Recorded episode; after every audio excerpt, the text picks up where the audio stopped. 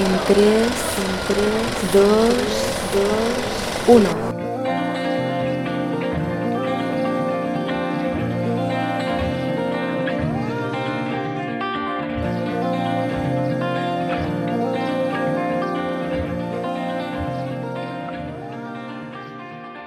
Bienvenidos al cuarto episodio de un nuevo podcast. Me llamo Claudia Rufat y estás escuchando Espacio de Moda.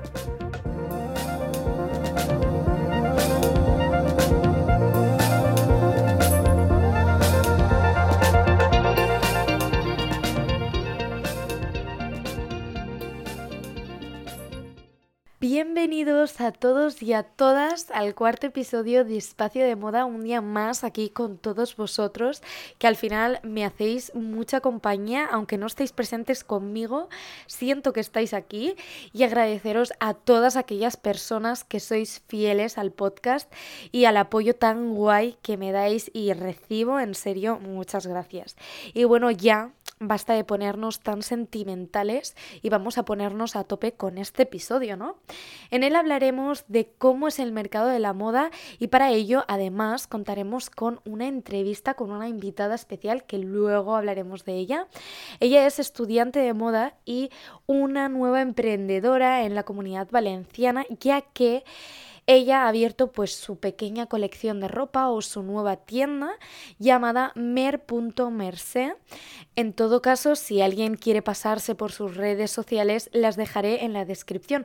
Y ya os he adelantado el nombre porque su tienda se llama igual que su nombre, se llama Mercé la entrevistada y luego hablaremos con ella sobre todo este tema y además que nos cuente un poquito en qué consiste su nuevo proyecto. Ahora ya nos adentramos a esa teoría y hablar un poco cómo es el mercado de la moda. En este caso, esta industria es un negocio que se reinventa constantemente, ya que de alguna manera surgen nuevas tendencias, además la gente cambia su forma de ver este mundo en todo momento. Entonces podemos decir que la industria de la moda es la más permeable a los cambios de la sociedad en el sentido del estilo. Por otro lado, podemos decir también que la industria de la moda es la columna vertebral de la economía, ya que las empresas en este caso son la vitalidad económica básica, ya que estas han producido el 2,8% del PIB y además aportan un 4,1% del PIB en el mercado laboral.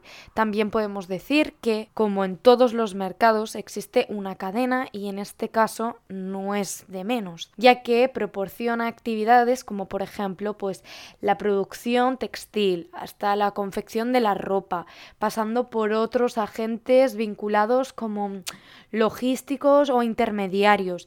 Para entender todo esto, en el episodio 2 hicimos una pequeña pincelada, así que no dudéis en escucharlo. Además, podemos decir que en el sector de la moda también se contribuye de forma esencial a afrontar tres de los desafíos sociales en nuestro día. Por ejemplo, en primer lugar tendríamos el reto demográfico. Es un vector de la descentralización de la actividad productiva, es decir, crea empleo en numerosos municipios. En segundo lugar, tenemos la inserción laboral de la mujer. Las mujeres representan en este sector el 50% del empleo tanto en la industria textil como en la industria del calzado. Y en tercer lugar tendríamos la inserción laboral de sectores vulnerables. Pero Obviamente, como en todos los comercios, eh, la industria de la moda tiene muchas ventajas y tiene muchos beneficios, pero también existen algunos factores negativos o inconvenientes, como por ejemplo una falta de integración entre las diferentes ramas de la industria o también que yo creo que sería el más importante y el más interesante, los desafíos económicos y ambientales, ya que muchos de los procedimientos de lavado de la industria textil son perjudiciales para el medio ambiente. Por ejemplo, los tintes y otros materiales utilizados en la producción de prendas y de tapetes tienen efectos negativos sobre la salud humana, entre otros inconvenientes que puedan existir. Por otro lado, quería insertar en este episodio un tema que igual es el más actual por la situación que estamos pasando, como es el caso de la pandemia del COVID-19, que al final es la mayor amenaza para la salud y para la sociedad, pero es que además la industria de la moda también se ha visto salpicada, ya que en 2019 los ingresos bajaron un 20% desde 2007 y se esperaba que cayera para el 2020 un 35, entre 35 y 45% y de hecho ha caído. Y conociendo ya todo esto, que creo que ya he dado demasiados datos, vamos a empezar con la entrevista a Mercé Montañés Ramos. Así que, bueno, Mercé, hola. Buenas, soy Mercé Montañés. Para empezar, cuéntanos un poco sobre ti, cómo te describirías y cómo describirías tu marca. Pues me considero una persona eh, creativa y muy apasionada eh, dentro del mundo de la moda. Mm, mi marca, bueno, tengo una pequeña marca y mm, consideraría que poco a poco va creciendo y mm, es una marca con eh, unos valores muy marcados. Todo está hecho en España y producido a mano y esos son los valores que quiero transmitir. Y cuéntanos un poco cómo surgió eh, este proyecto, ya que realmente empezar un proyecto así debe de ser muy complicado, ¿no? Bueno, pues este proyecto surgió a raíz de que me fui un año a estudiar a Polonia y mm, allí tenía una, asignatura de estampación textil y hice una colección de, mm, de chaquetas. Y estas chaquetas tuvieron mucha repercusión en mis redes sociales, a mucha gente le gustaron, así que en verano decidí Mm, sacarlas a la venta. Y ya a raíz de esto empecé luego a sacar más cosas, una sudadera por ejemplo, o algunos tops diseñados por mí. Y, mm, y la verdad que bien, pero sí que es mm, como no tengo mucho público y lo tengo que hacer yo sola, pues es un poco complicado y espero que pues poco a poco vaya, vaya aumentando las ventas y las visitas y tal, pero bueno, por ahora poco a poco. Pues sí, Mercé, las cosas de palacio van despacio, dicen, ¿no? Así que mejor eso que nada. ¿Y desde cuándo te gusta la moda o de dónde viene esta pasión por este mundo? Eh, pues yo diría que la moda me gusta desde siempre, ya que mi madre me dice que desde pequeña ya cogía la aguja y mm, yo siempre me recuerdo mm, cosiendo y haciendo mil cosas. Y la moda me encanta, pero ya no es como la moda en sí. Lo que más me gusta de, la moda es el proceso como técnico de crear una prenda, ya sea desde diseñarla hasta hacer los patrones, coserla y ver el resultado final. Es más en sí la parte técnica que la creativa, la que me gusta. Y diría que esta pasión me viene, pues mm, en mi familia hay mucha, mucha gente creativa y yo creo que es un poco un mix de todo. Me gusta eh, crear y, son, y las personas de mi familia son también referentes para mí. Entonces, ligándolo un poco con la contestación tuya, ¿en qué diseñadores em, te inspiras o admiras? Pues em, desde hace ya, como ya he dicho antes, que desde el año pasado que estuve en Polonia y me di cuenta de que los estampados y el mundo del color era lo que me llamaba la atención y me ayudaba a la hora de diseñar, creo que tengo em, unos referentes marcados como por ejemplo María Escoté o Lidia Delgado, también Mosquino, son referentes em, a la hora de diseñar. Pero es verdad que en cuanto a estampados, que es lo que a mí creo que más me representa a la hora de diseñar, mm, bebo más de artistas eh, y pintores, o sea, un poco de todo. Como por ejemplo Matisse es un referente muy mm, marcado para mí. Y antes más o menos sé que me has contestado que trabajabas tú sola, pero ¿te gustaría en un futuro eh, ampliar la marca y contactar con fábricas para que te ayuden a la elaboración de las prendas, etcétera? A día de hoy lo hago todo sola y sí que es verdad que me gustaría que alguien me ayudara. Espero en un futuro contar con, ayuda y si la marca va creciendo poder, mm, poder encontrar a alguien o bien que tenga las mismas inquietudes que yo o bien que me ayude en la parte técnica para poder ir creciendo y que esto eh, vaya cada vez mejor.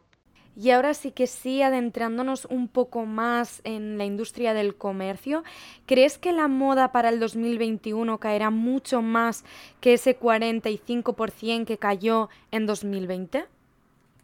Yo creo que no caerá eh, mucho más, pero sí que poco a poco em, el mundo de la moda irá sufriendo cambios y sobre todo las grandes multinacionales eh, irán notando este descenso de ventas, ya que mm, poco a poco yo creo que la gente va tomando conciencia y, mm, compran más eh, slow fashion o moda ética, ya que las grandes multinacionales mm, trabajan con eh, recursos infrahumanos y explotando a los trabajadores. Por lo tanto, ¿crees que la moda más sostenible está en el foco de las nuevas generaciones del consumo, especialmente en la generación Z? Yo creo que la moda sostenible es el futuro, ya que cada vez la gente está tomando más conciencia sobre el daño que, provocan las grandes multinacionales.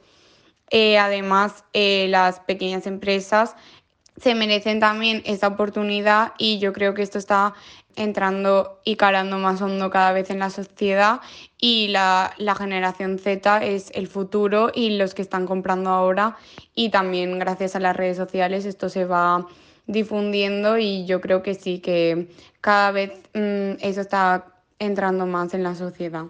Y ahora sí, mm, guiándonos un poco por toda la situación actual, ¿crees que la digitalización en el proceso de compra ha sido un gran cambio para la industria?